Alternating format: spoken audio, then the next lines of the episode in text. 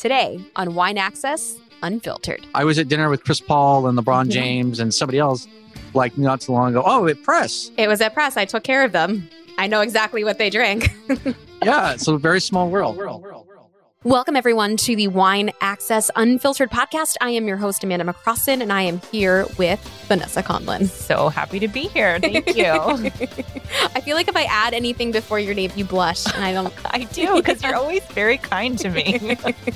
um, well, we are going to be talking to Baxter Holmes today, who I have met a handful of times. I don't think you've met him before. I never have, but I'm dying to because I've of course read his articles. I know he's a James Beard Award winning writer. Mhm. Um, saw him on Somm TV. So I just uh, I'm really excited about today. Yeah, he shot to fame because he is one of the senior staff writers for ESPN on the NBA side. So he famously wrote a very important article that shed some light on the NBA players drinking wine. And so all of all of the LeBron James conversation, um, Carmelo Anthony, Dwyane Wade, that was all really because he he saw something happening on Instagram and decided to dig into it a little bit more. So he went on a journey, wrote an article um, that came out and really just took the world by storm. And then also wrote a really cool article in peanut butter and jelly sandwiches uh, that NBA players famously eat that he won a James Beard Award for. I love that. I Yeah. didn't know that. Yeah. He's a super, super nice guy and really into wine. Like I said, I met him a handful of times.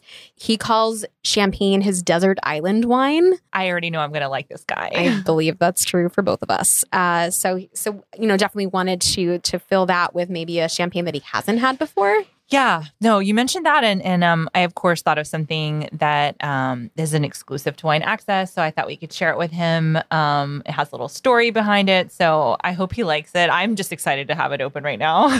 Me too. I an excuse kid to drink bubbles, and then you know through through his discovery of wine, you know he wrote this article, "The NBA's Obsession with Wine." He talks about places like Mayacamas. I know he also really loves some of these more classic heritage California wineries. Right. Yeah, exactly. So I think um it kind of got my my wheels turning too. Like what would we put in front of him that isn't Napa Cab, but is a very iconic, historic uh winery Mhm. uh and maybe a little bit um you know interesting blend so we'll, Yeah. we'll see what he says Yeah, I, I think it's going to be a great conversation with a guy who brought two seemingly unrelated worlds together to prove that wine really is the great unifier. can't wait I know, me too. So, without any further ado, let's drink.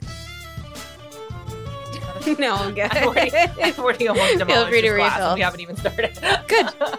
so excited to have Baxter Holmes with us today. I've seen you on SommTV and of course I've read your articles so I have a million questions so uh, buckle up I'm ready. We gave you two wines. Uh, hopefully, you're happy with both. Yeah, Good. Have, have you uh, have you sipped either or both, or maybe drank the whole bottle? not the last part yet. Actually, I'm curious how.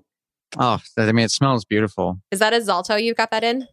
hmm Yeah. I do. Uh, oh, yeah. Boy, Ridge just, I feel like it never lets you down.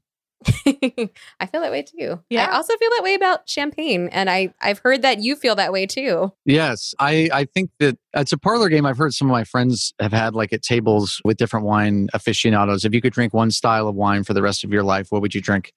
And the more advanced people I've been around, the people who've been into longer, who've tried everything under the sun, they always tend to always say champagne.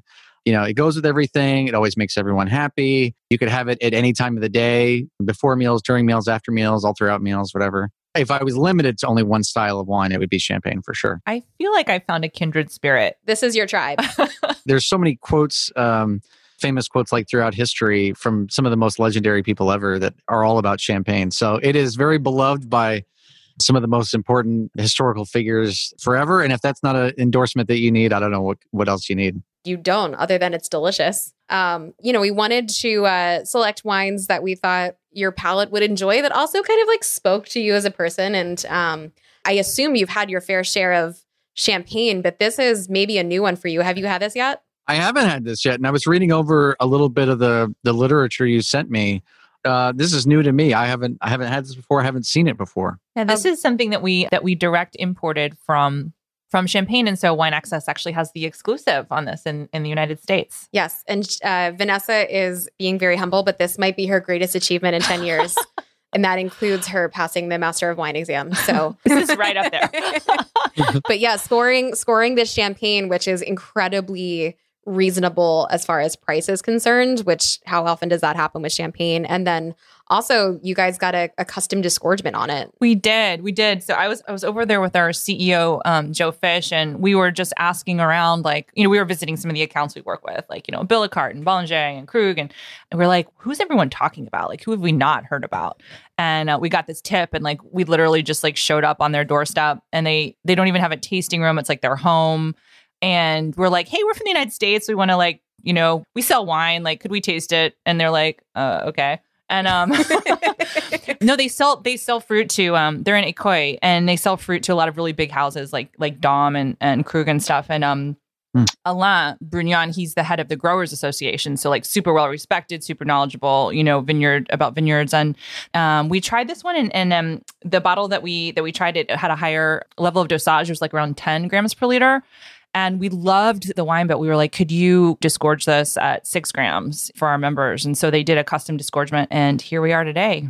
And this comes in at what? $35. $35. Yeah. Yeah. That's amazing. That reaction is my reaction every time I drink this. It's amazing. Yeah. yeah. And not that, you know, we need to like plug wine access all the time, but like, um, yeah. I, I, thought you would appreciate it because the grower story and uh, yeah, yeah. As, as, I've gotten more into champagne and become friends with people who I would say are like champagne aficionados, it's one of the great super fun things, especially being at a restaurant and talking to them about you know what kind of champagnes they have on the list. It's often the grower champagnes to get people really excited because yeah. it maybe it's it's really small. It's like an interesting backstory to the place. You know the way that they tend to land. It's really hard to come by in some ways, and some of those have been some of the most interesting delicious kind of adventures into champagne, which is delicious in and of itself, but it's even more fun. So yeah, I've definitely kind of fallen down the the grower rabbit hole, and it, it's been one of my favorite things going to different restaurants, seeing the lists, and then getting into the grower parts of the list because you see a lot of fun, interesting new things you wouldn't see otherwise. So yeah, and I, I, assume you know you're you're a guy that loves the story, that's chasing the story. So obviously this this would speak to you, but I think you're such an important person to talk to, especially for this podcast, because you embody the cross section of bringing wine together with the NBA, together with other people that we we wouldn't have normally gotten to hear their experiences. So we'll definitely dive into how that happened. I'm sure you've told the story a million times, but we're gonna tell it one more time, where you're gonna tell it. How did this all happen? Because you wrote probably one of the most prolific pieces on the NBA and wine and really brought it into the limelight. How did that happen? Yeah, so in 2017, I was noticing that a lot of players were posting about wine on social media. They were talking about wine even in interviews, and it seemed like it was quite a growing fad, but that it wasn't just like, oh, we're interested in shoes or something. You know, it seemed like there was something deeper there. At least I had a curiosity about it. And I remember I talked to one of my editors and I just said, I, I want to look into this. I'm curious why this is. Like, why all of a sudden are they uh, very into wine? And they they gave me the green light, and so I started knowing nothing about wine.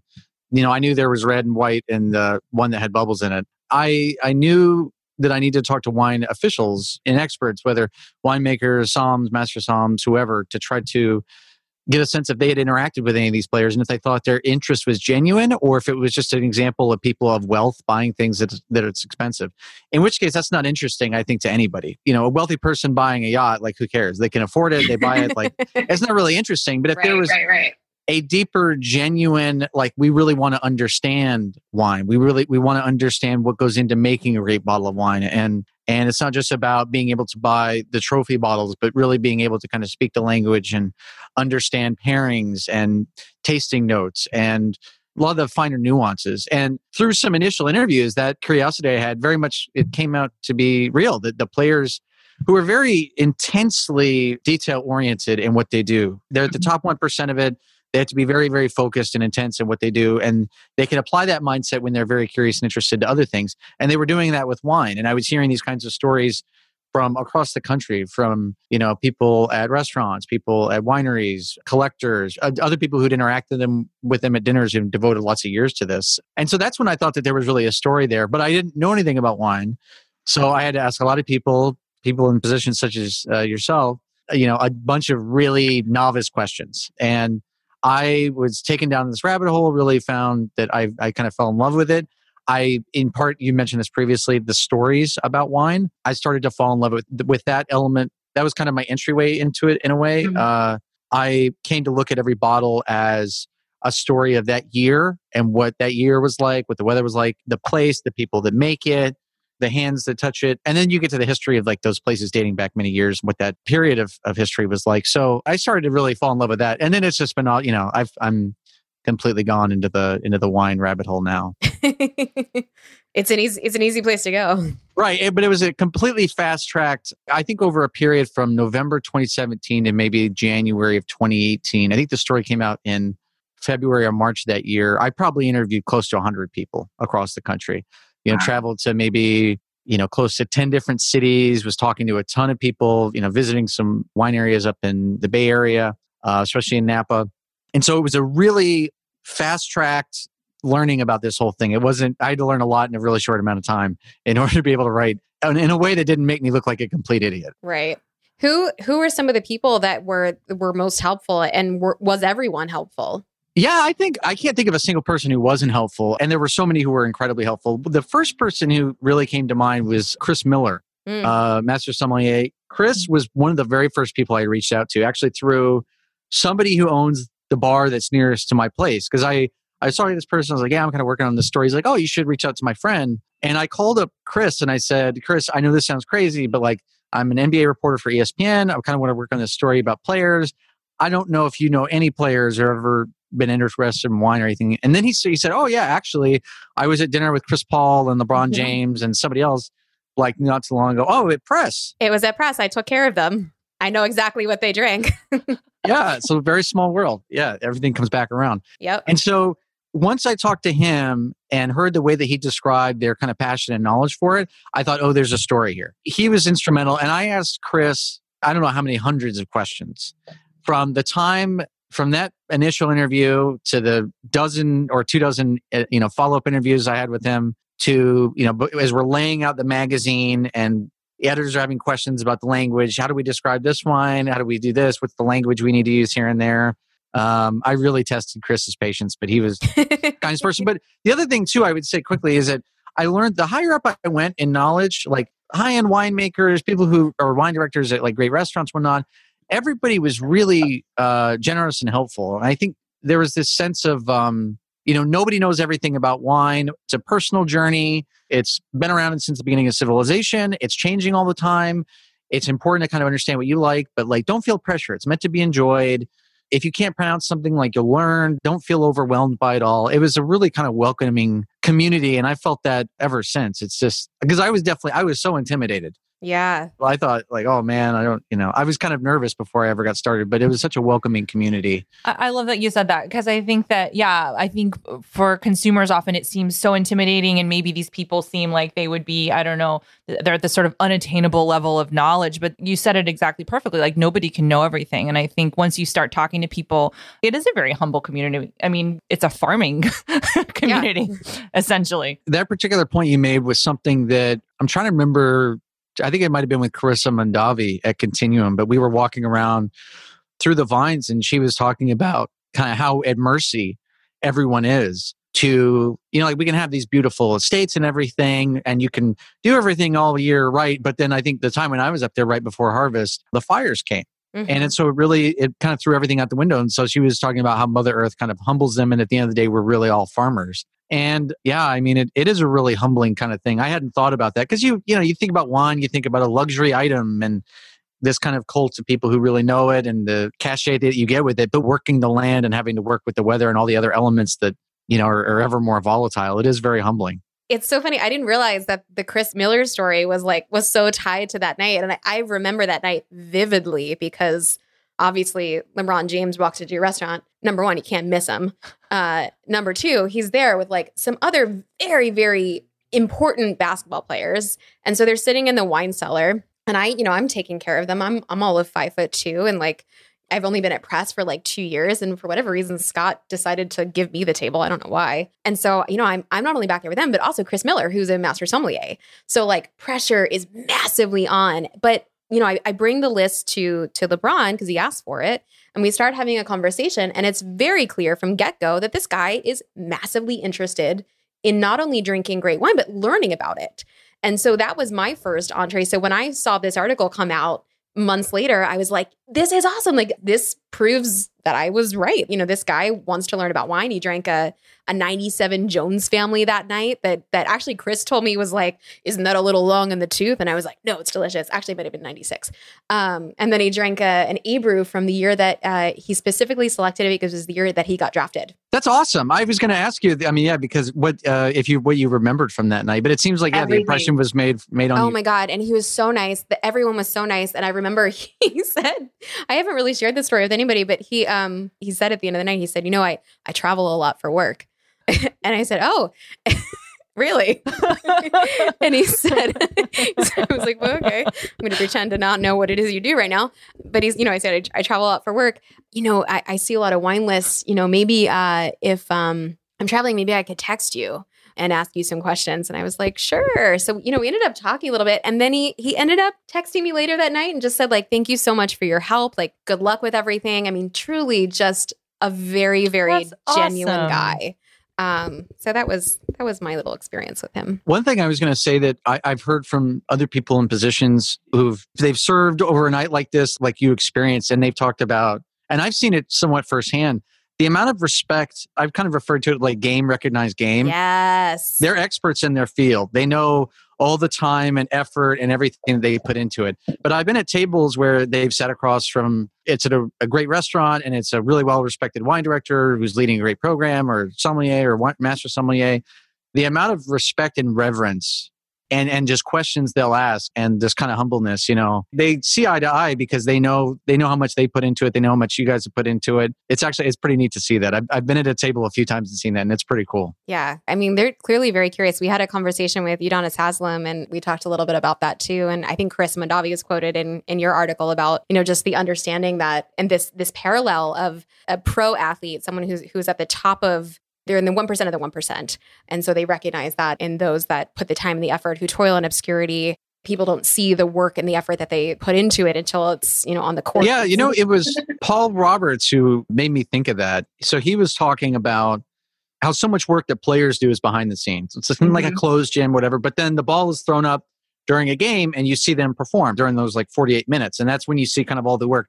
But for, you know, like a, a winemaker, these bottles in front of me, I didn't see everything that went into it. All the the farming and then the process after harvest and everything that I just see the finished product, the bottle. So I then the wine is poured into glass and it's showtime, just in the same way like when the ball is thrown up and it's been cool hearing stories of when the players themselves go to like through the vineyards, like the amount of Mhm. questions. And I think Paul had kind of said, I think they see a parallel between when they're in the gym and no one's watching and all the work they put in to try to refine the finer details in the same way that people are in the vineyards. Yeah, there's this kind of parallel understanding, appreciation of what it takes to try to make something great. Who do you think is the most knowledgeable NBA player about wine? Is it LeBron or someone else? Um, I I would say probably Carmelo Anthony, eh, but it's kind of a one A one B. Carmelo just he got into it earlier in Denver. I think this is like the mid two thousands when he was there. Stan Kroenke, I think still owns he still owns a team, and I think at the time he was a part owner. He might now be the majority owner. Amanda, you would know this better than I of a Screaming Eagle Screaming Eagle. Yes. but and I don't know exactly. I've talked to Melo a few times about wine, so he kind of got into it early. And then when he was in New York playing for the Knicks, he was going to the these really high end dinners with the biggest collectors in Manhattan and all throughout New York City on Sundays and all throughout the week. And I was you know hearing stories. So he went and he he's always been interested in kind of luxury items like watches and art and cigars and wine. And so he got really down that rabbit hole in, in New York during that time there.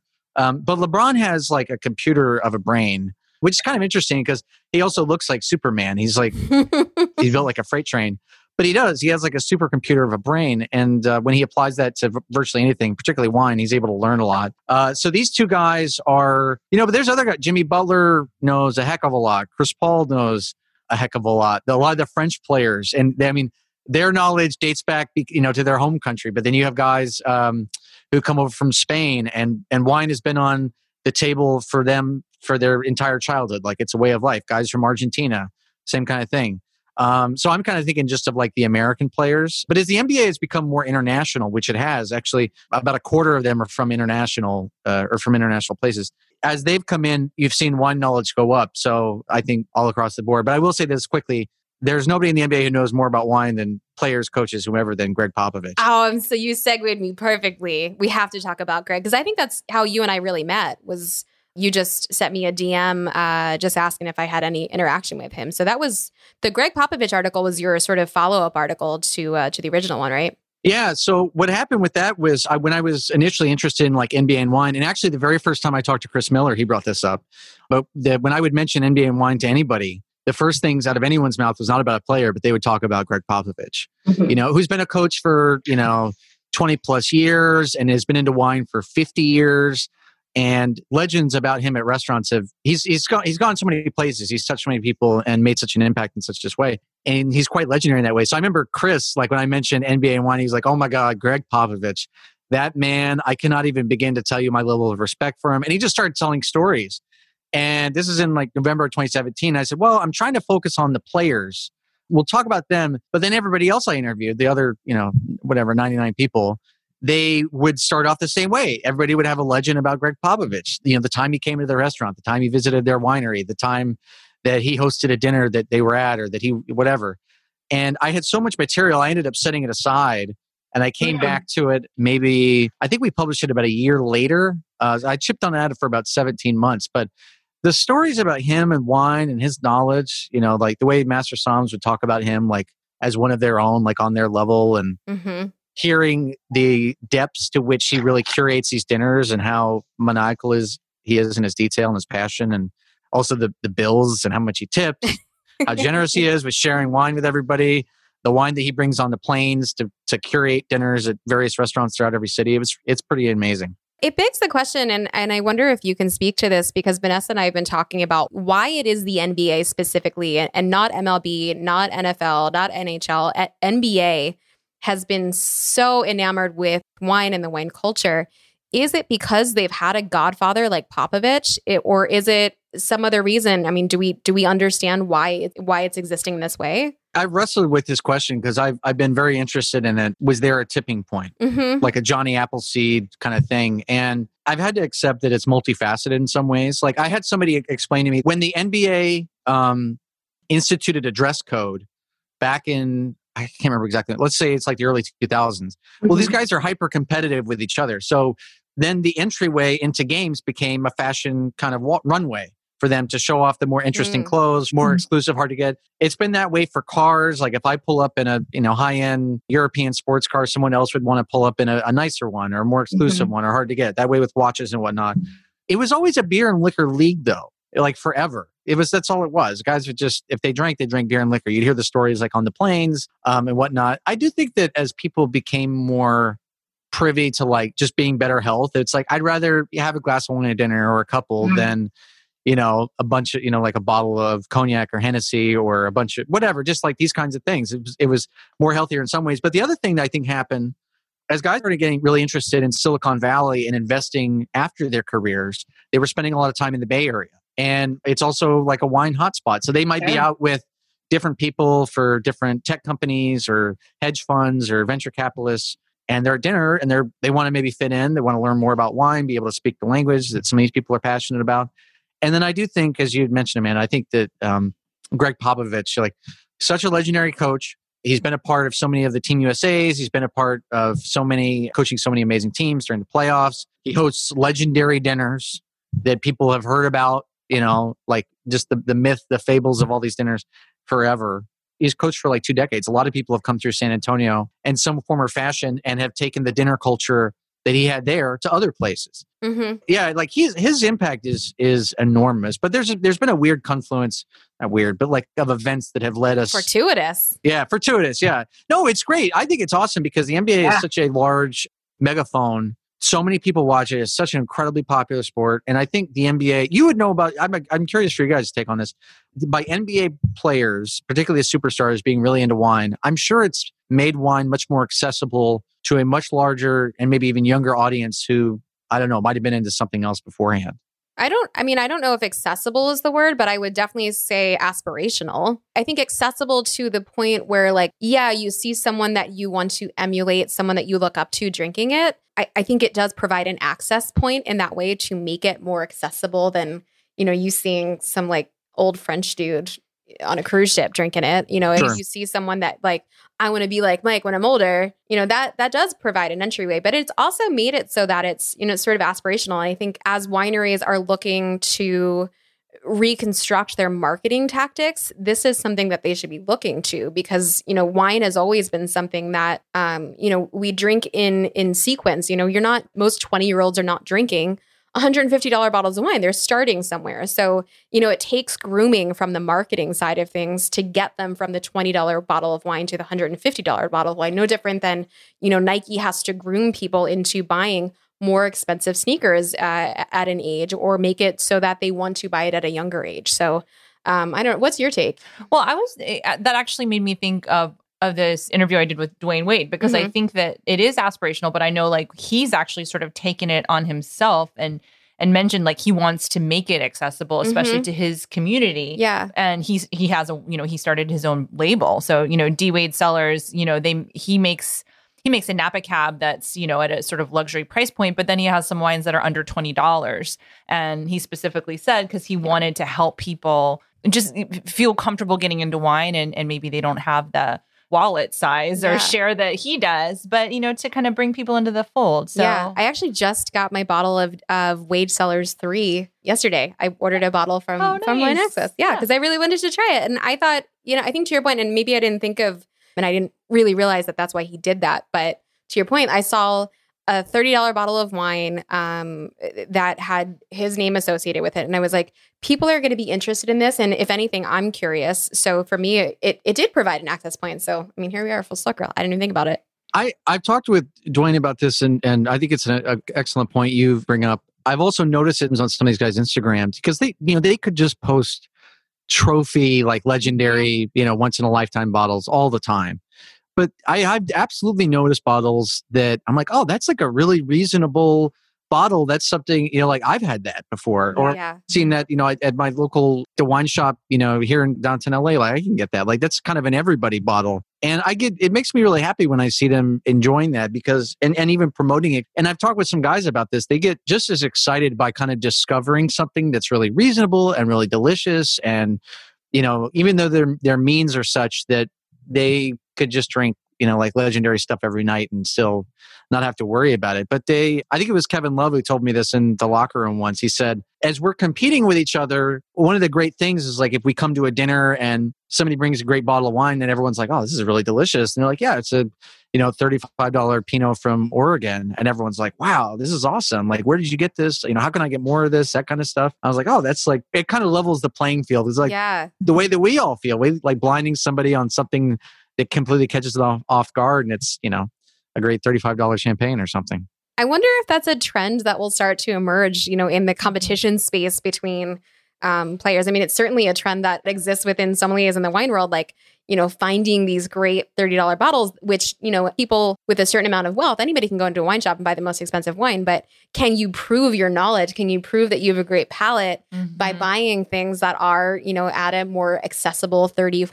Kind of under the radar type yeah things. so i'll be curious to see if like I, and then maybe it's already starting to emerge uh, as you pointed out but i'll be curious to see if that's something that we see more of with the NBA since you know like they're very like been there done that what's next and we did talk to a basketball player who's uh, we won't reveal because i don't know when this podcast is going to come out but his one of his favorite wines that he listed was uh, cru beaujolais we were impressed. That's awesome. I was going to mention this point actually about um, the duology of Popovich in some ways. It was a story that Chris Miller had told me, I think maybe in that very first phone call, but he was talking about how Pop is the highest paid coach in the NBA. I think his salary is like seven million a year, and he's been doing it for a long time. So he's he's set. But he came in and Chris was saying, like, you know, there's certain wines on the wine list that maybe a little bit obscure, a little bit weird. You know, we don't really expect people to order them. They're kind of for us in a way, like the interesting thing that we kind of get our hands on, but maybe not everybody's going to be as adventurous. He said, but he would always order that stuff. And it might not be super expensive, but it was this, I want to learn. I've never seen that before. Well, tell me about that. I'm interested in trying it. Like might buy a bottle for himself, bottle for the staff, or like share with the people down the way.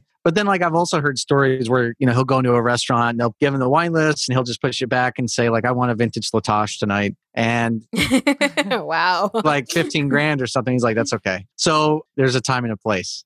Yeah, there's a tell wine on every wine list. You know, there's a there's a wine that every sommelier or wine director puts on a wine list that if somebody orders it, it's an immediate conversation because for you know for always not always but mostly for good reasons. Like you know, if you order that wine, you've either ordered it by accident or you're ordering it because you know something That's- and I want to know what you know. yeah. Uh, Well, and and uh, coming from you as a wine director, that's that's interesting because I've definitely noticed there's always a wine where like if I order it, they're like, "Oh, are you in the trade?" yes, always.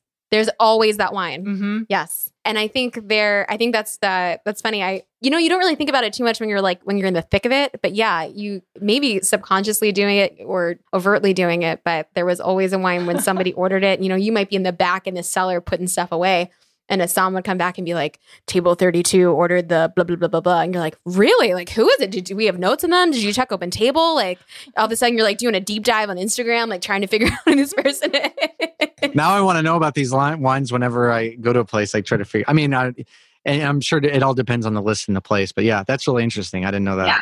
The one I think that I left on the list that may still exist is the uh, the 2001 Etude Rutherford. That's a single vineyard JJ Cohn Vineyard, and that is what is now Scarecrow. Scarecrow. Yeah.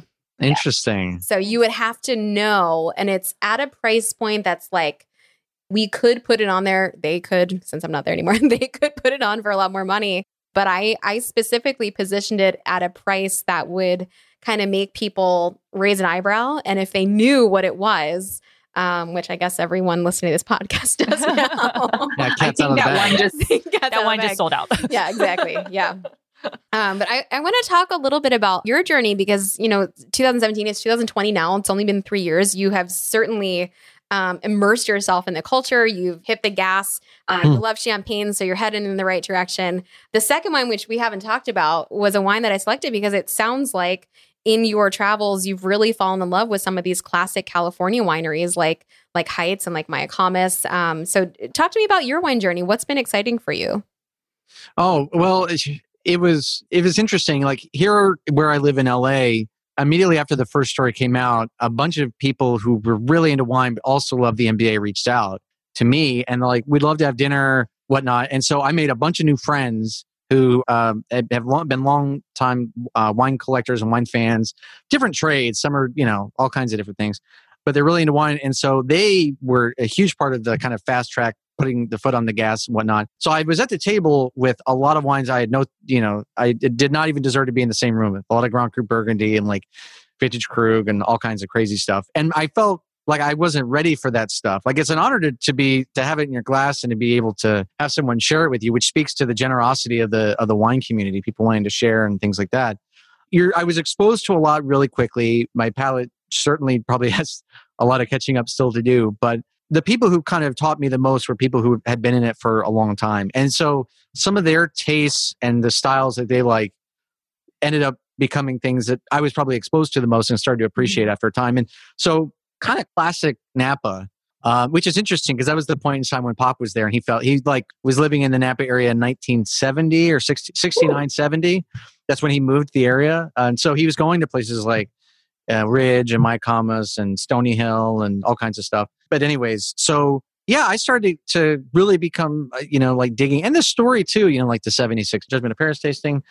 Um, so that was the initial thing. But I've, especially being in the Bay Area, one of the coolest things for me was when the Golden State Warriors were in their kind of going to the uh, finals five years in a row during that dynasty. I was doing a lot of features for ESPN um, on the Warriors. So I was up in the Bay Area all the time. And it, it was at this time when I was starting to meet different wine directors at restaurants in the city and then spending a lot of time up in Napa. So I went to a lot of dinners and you know, like I'd fly in early. I'd maybe go hit up a couple vineyards and hang out with some friends. Ask, be asked a ton of questions about the Warriors and their prospects for a championship, um, and then would be at a Warriors game or practice the next day, or that maybe that you know later that evening or something. So, so that was just being in the Bay Area a lot during that short time span was a a huge kind of entryway into me learning a lot about wine and being exposed to wine a lot. And yeah, I just didn't know how many people were NBA fans. You know, I mean, I guess it makes sense. It's the Bay Area. You have like the greatest team, maybe in modern NBA history, that's there. They they love wine. They love that team. They want to talk about two things. I happen to be in the right place at the right time. I've definitely felt incredibly lucky in that way. But um, yeah, I still feel like there's a ton I don't know and things I can't pronounce and We all feel that way.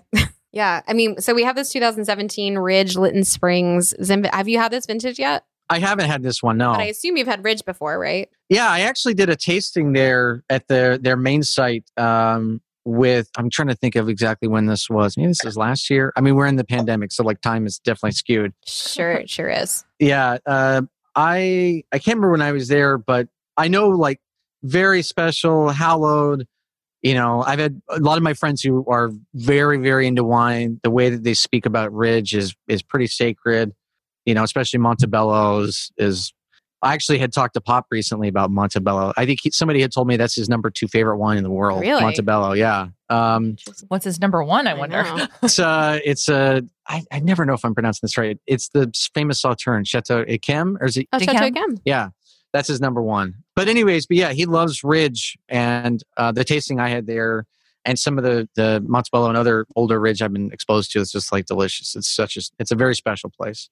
Yeah, it's uh it's hallowed ground for sure, and almost sacrilegious in a way to be drinking it so young, but also painfully delicious. So like, why not? You know, you drink Ridge, Ridge back to the seventies. I've have you had any of the the oldies? Did you? I mean, at these tables, did you uh did you get access to them? Yeah, I think the oldest ridge I probably had might is uh 68 maybe or late. Oh, Yeah. nice. Yeah, I've and I've had I've had some Montebellos in the 70s and in the 80s. Actually at at Ridge we had a 91 which has the um yes, has the cool uh, label. I think it was their centennial. famous. Yep, it's a, the, one of the most famous vintages they ever made. Yeah, yeah. So that was really cool. One of my one of my very dear friends, Andy Wong, basically hunts like classic Napa. We have that in common. Yeah, so he hunts like from the 76 tasting and he's Mm. he's a huge fan of like Old Ridge, Old Diamond Creek, Old Heitz Martha, um, Louis Martini, all that stuff. And Andy always come he brings these kinds of bottles and so, you know, he brings a lot of artifacts which are awesome, very very special. What's the coolest bottle of Old Napa you've ever had, or Old California? Oh man. That's a really I mean, some of the old Montebellos are really really great. I've had I've had 78 Diamond Creek twice and that's Nice. Do you remember which one? I know I'm push. I'm pushing. I'm sorry. No, no, no. I think Volcanic Hill and Mm. Gravelly Meadow, I want to say. And then uh what's the other? I haven't had any Louis Martini. My friend Andy, he brought a se- 68 just Heitz cab to a dinner at Angler. Mhm. And I was amazed at the life uh, that it had Oh yeah. for that for that age. Um I don't think I've had a, an Old Heitz that's kicked it yet. And Diamond Creek the same. I don't think I've ever had any that are just like. "Wah, wah." some he brought something I'd have to look it up. It was actually the last dinner I had before the pandemic.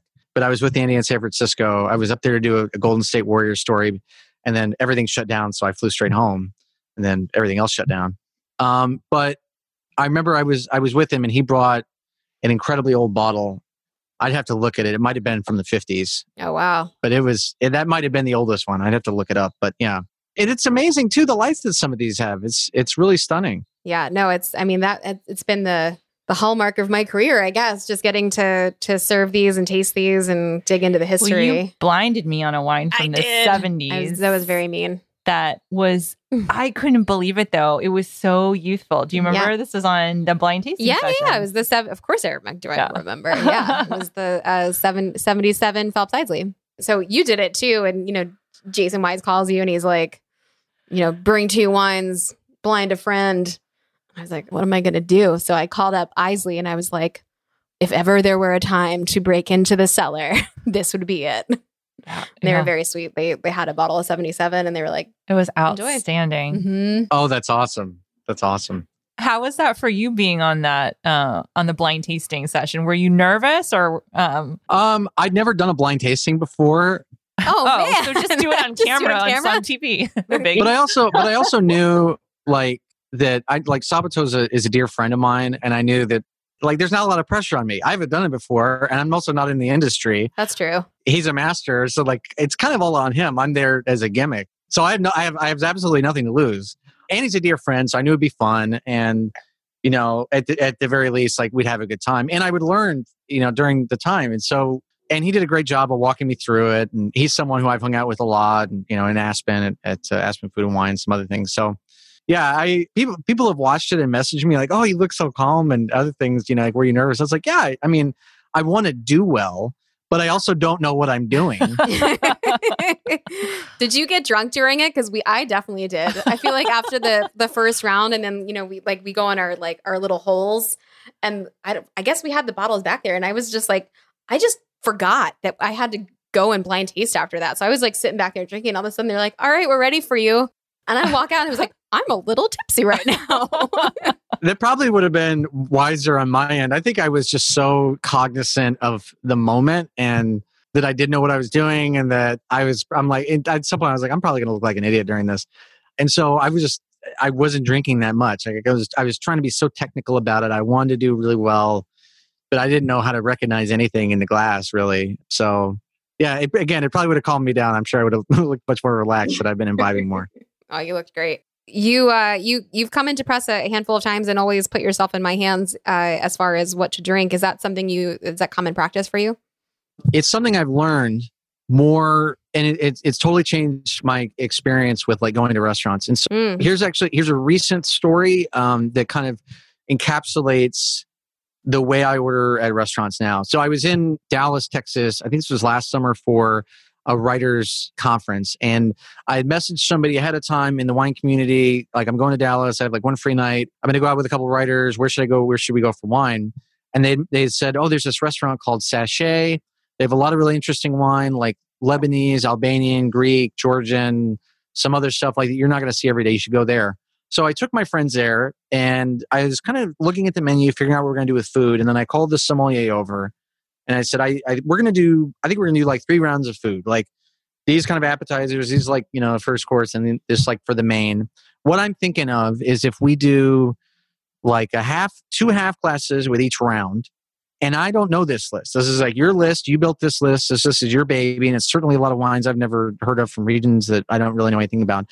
So I'd like to just put it in your hands. These are the dishes, and I kind of want to leave the rest up to you. And he was just like, great. Like, this would be awesome. And, um, and then we had an amazing time. And he, he, you know, exposed us to a lot. But when I go to restaurants now, and this has probably been this way for maybe the past year, I basically, I'll have a conversation with the sommelier um, and say, here's what we're ordering, like food wise, here's what we're thinking about food wise. Um, you know, you made this list. Uh, unless there's something in particular that I really have my eye on that I want, or maybe I'll say, like, here's the style that we're kind of thinking of, or something like that. But you know, what you, is there anything that's really interesting, or anything that you're excited about, or anything you think would go great with the food? Like, if I was in the, this chair, what what do you think I should do? So um, the thing I, I really try to encourage folks, because this is something I've learned, is that when you have that conversation with, you know, the wine director, the sommelier, whomever, it's going to make your experience a thousand times better. Like you will be, you will have, you know, delicious wines. You'll be exposed to things you might not have had at other times. You'll be, you know, kind of taken on an interesting journey. Those have been like some of the, the absolute best nights I've ever had. So I can't, again, I cannot recommend it enough, like just to have the conversation and to be open and you'll learn and, and have a wonderful, wonderful time. I, I really like that you made that point, and that's something that um that I try to encourage consumers because I think sometimes people think, oh, I I need to impress the song, mm. and I'm like, no, like their job is to, is to like help you have mm-hmm. the most pleasurable experience. You don't have to know anything going in. And yeah. so putting putting yourself in their hands, I, I totally agree. I never tell anyone I'm in the trade. You know, if I go into a restaurant and order, I just want to see what they're excited about and help them yeah. guide me. So I love that you do that. It was always my favorite as a sommelier to just just have a little creative license and go with it. So, I mean, I think Somms across the country are, are cheering uh, for you uh, as they're listening to this because this is exactly what we love to it's what we're trained to do it's what we love to do. I mean to your point it's it's a list that um, that person has curated and and knows hopefully inside and out. And there's also things that um in, in having some of these conversations i've been at places and they're like oh man we just got some new stuff in like it's an estate seller or we came by this mm. allocation it's really hard to get. It's not on the list yet. We're really excited about it you know there's a couple things that i think you'd be interested in trying or like even just when you had that conversation even about like hey you know what's what's new? What, what are you really excited about? Are there things on here that i guess maybe now i should ask for the like what's the tell wine? Oh. like what's the I have, I yeah, I've heard of that a couple times before, but but it, but yeah, those things are, you know, I think as you want to learn and be experienced to that kind of stuff, and that's been fun for me as I've taken people out in in my trade, in like the journalism media trade, or been out with friends or whatnot. Like it just elevates the evening to and and I also I see the passion that everybody you know the the Somms everybody you know they they breathe this they they it's the, they wake up and go to bed with it it's their life you know blood sweat and tears so I think you'd be a fool not to tap into that passion and that knowledge yeah I will validate you and tell you that Somms for sure are notorious for hiding things and keeping things off the list. And I know this because I did it myself. I know I don't think there's a Somm in the world that doesn't keep like one bottle off the list just in case. You know you might like have some, and and to your point there's often you know a lot of times when I couldn't get everything on the list. So you know state sales would come in or I'd, I'd get an, an, allocation of something and um you know the right person would come in for it and it's then it's a hand sell and that's super fun that particular thing you just mentioned um I had somebody tell me about that once that they I think they they said there's a bottle on here that we were told not to sell. Like if anybody orders it, that we say it's out unless we know that they're really into this, that mm. they're really passionate, that they know their stuff. Because that this is like it's a special bottle. Maybe we were only able to come by one of it, and we wanted to. I don't know. It's like we wanted to go to a good home. Yeah, it's just like that kind of thing. And so I was like, oh, that's. I mean, I actually kind of admire that because you're. It, it really again. I mean, I know it's like sales and you have to do your job, but yeah, I think that's kind of neat in a way.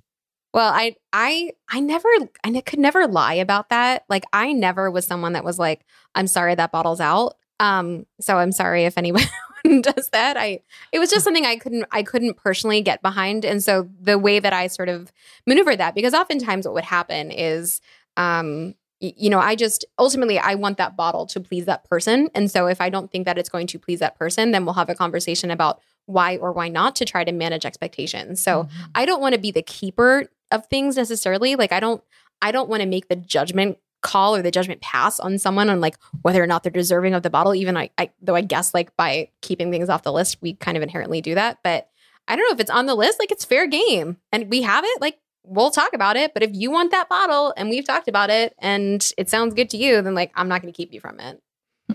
That's fair. So going back to the NBA for a sec, do you, if you had to predict, do you think that this kind of, you know, this fascination with wine or the interest in wine that we're seeing from players. Do you think this is going to continue or is this kind of like a momentary, you know, fad?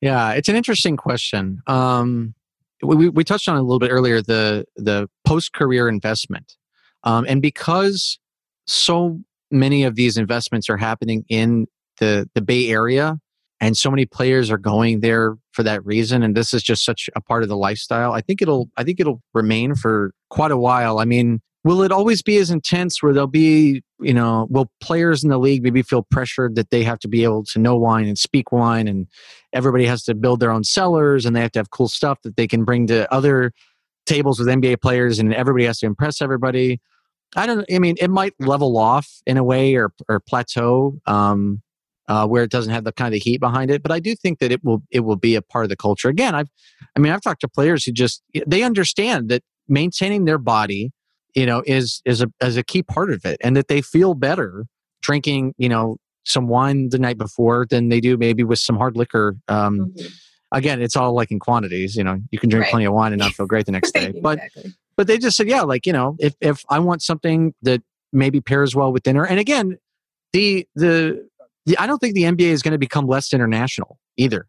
And wine has been a part of these cultures and the dinner tables in so many of these countries that have made such an impact on the NBA forever. You know, all across Europe, South America, Australia, um, on and on and on. I don't. I think that impact is going to stay for a long time too. So, I think it's keenly positioned to hold a a very powerful place in the NBA for some time and it, will just be a you know a part of the culture and the older generation will teach the newer generation you know younger players coming in know they, they know they need to know about wine and i think it's here to stay for sure i hope so. I think it'd be fun. Um, yeah. I, I want to talk about peanut butter and jelly sandwiches which i know you know something about. Uh, you are a james beard award winning writer. How cool is that? Sounds weird to hear it out loud but yeah. And you won for an article on peanut butter and jelly sandwiches, which is also very cool. Um, so, I mean, for those listening who don't know what the James Beard Awards are, the James Beard Awards are the Oscars for for restaurant, for wine, for beverage, hospitality. I mean, it really is mm-hmm. um, the pinnacle of of your career when you win a James Beard Award. And um, I mean, good lord, you you wrote an article on peanut butter and jelly sandwiches and won, won a James Beard. How cool is that? Um, but I want to know uh, what that moment was like, and did you celebrate with any particular bottle? Um, that moment. Okay, so when I was at the James Beard Awards, it was the media awards, which were held in um, in New York and it was like a and the nominees are and they had three nominees and the first was uh, somebody from the washington post who i think had won before acclaimed writer. The second was somebody from the new york times has won before acclaimed writer. And then it said and baxter holmes espn and i remember i was just like i'm the odd one of this bunch. And i felt like the the kind of the odd one in the room, so to speak. you know, but it was I, I was like, this is amazing. Like I'm probably never never get to come back. Like this is the coolest thing in my life. Um, I, I can't say enough about how well catered these events are. Like everybody, everything is is to the nines. It's really really nice. They re- the James Beard people know how to put on a good event. Um, so when uh, the host opened the envelope, she cocked. She was like, "And the winner is," and she cocked her head and she goes, "Huh."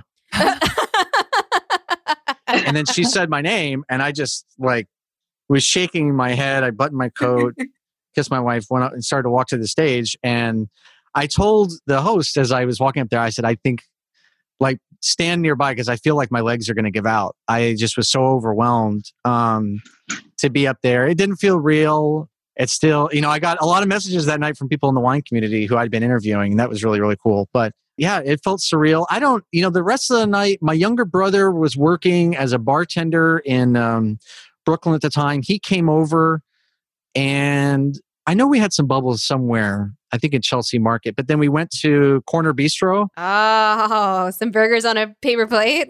Yeah, we had just like some burgers and some beers, and it was a, it was a long night. It was so surreal. And then uh, I remember I later came back to Napa and got to see a lot of the people who I had interviewed for the initial wine story, and I brought the medal with me. And to be with them and drink. They opened plenty of great things. That was I remember that for sure. But that was a really cool moment. It was something I'll never forget. I still can't believe it's real.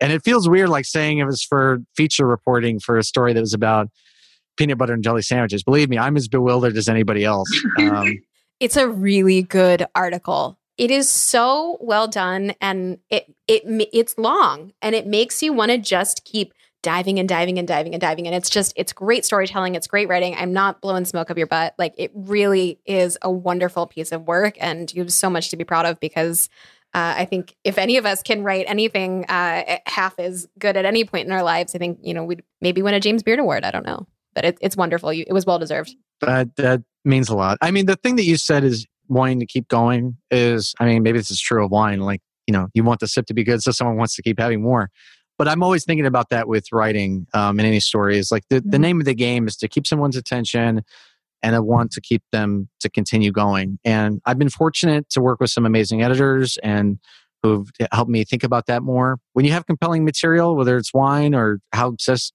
guys are in the crazy lengths they'll go to to make sure they get this certain kind of sandwich or something, um, it certainly makes things a lot easier. Yeah. Well, what's what's next for you? Yeah. Um, I mean, on I tend to tweet everything out that I'm writing various links for ESPN stuff, and my handle is just my first name. It's at Baxter, um, and then it's the same thing on Instagram. So, you know, I'm working on a handful of things uh, all the time. Some are very long term, term. Some are not. Some could take place in you know a few hours. So, it's very hit and hit and miss. But if you follow either of those, you ought to be able to. You, you won't miss anything. I don't think. I can say from personal experience, you're very responsive on Instagram. I'm not really on Twitter, but I hear that's a big thing for sports. I yeah, it is, and I will say that it's been um, in terms of connecting people with the wine community, you know, such as yourself. And and I initially, it's funny, I learned when I was first working on that first wine story, I was like, wow, Instagram is an amazing way to connect with people. Mm-hmm. Um, certainly, as a report, as a journalist, trying to like find people, find information, whatnot, it's maybe the most useful tool that I've found. So that was like again the ways in which wine teaches you things and connects you to people it's uh it's been really powerful for that so. Well i can't thank you enough not only for for coming on the podcast but also for being the the intersection between all of our worlds for bringing us closer and and shedding a light on uh on what's happening in in the nba both with peanut butter jelly sandwiches and wine. Um i mean we, we really are fortunate to have someone like you be be a voice, and uh, it's it's been it's been a pleasure getting to know you, and I, I hope you'll continue to find the story and to champion great causes and and to do what you're doing.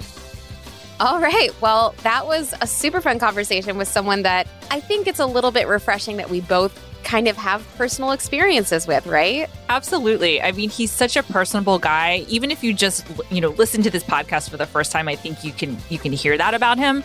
But yeah, the fact that you you know him personally, I have a great respect for him um, because he's also philanthropic um, and actually donated his time to be part of an auction lot for Jameson Humane, which is a, a charity that is very dear to my heart. So I have a definite soft spot for Baxter. I love that. He's such a great guy. And I think it speaks to what he's done for our industry and for his industry that we had him on this podcast and that he's so you know you know he's friendly with both of us so um just a super fun guy that knows his wine and knows his basketball. And we love that he's at the intersection of both. What were our last drops? Since I think we are literally down to our last drops today. We are because we had champagne. So, of course, I'm down to my last Yay! drop. My, um, my, last drop is that I, I, love that he that he loved champagne. I think as much as both of us do, and that he liked this Brugnon, which you know, in the grand scheme of things, it's not at the you know super high end of in terms of price point. It's not the Cristal, but it's super delicious. And I love that he recognized that you can get quality at any price point. 100%. I love that Brugnon champagne. I have it sort of in tanker loads in my, my, fridge right now, especially because it's the holiday season and you just have to have champagne around. I mean, not that I need an excuse, as you know. But my last drops were I love that he is really embracing these classic heritage California brands like Ridge and Mayacamas, Stony Hill. Um, I just think it's great. And I think these are such iconic legacy wineries that you know have so much great history in in California but I love that a younger generation is really starting to appreciate those wineries and I love that you know he's sort of in that charge and and among those that are not just drinking the older vintages but loving the current ones as well. Yeah, and really embracing the classics to your point. Yeah. Well, and you know, I, you know, having worked with the classics for, you know, a few years, uh, probably have a, a, a, soft spot more so than others for that. And super great to talk about LeBron and Melo and get to to talk about that experience, that crazy, crazy night that I had at press serving LeBron James, who was literally like twice my size. And I will never, ever, ever forget that night. But fun to get to talk about that again. Um, okay, so we drank just as a refresher the non vintage uh, M. Brugnon champagne, as well as the Ridge Lytton Springs Zinfandel blend. Um, Vanessa, since you are the head of Wine at Wine Access, do you think you could maybe point us in the right direction of where we could potentially find bottles like these? I probably could. You can find them at wineaccess.com. Fantastic. Yes, you can find them there. And then you can also uh, follow Wine Access on Instagram at Wine Access. And you can follow this podcast. And if you're curious what Baxter looks like and maybe what the two of us look like, you could go on Instagram and we post little video clips of all of these podcasts. So you get a, a, sight and sound experience that you don't normally get on this podcast here. But we sure appreciate you listening and we'd appreciate it even more if you're not subscribed already to hit that subscribe button. And if you have a little extra time on your hands, we'd love if you left us a review, preferably a five star one. But we know you're busy. It's cool maybe next time. Who knows? Uh, we really, really appreciate you listening, and um, we'll see you all in the next episode. Vanessa, thank you as always for being here, and cheers. Cheers.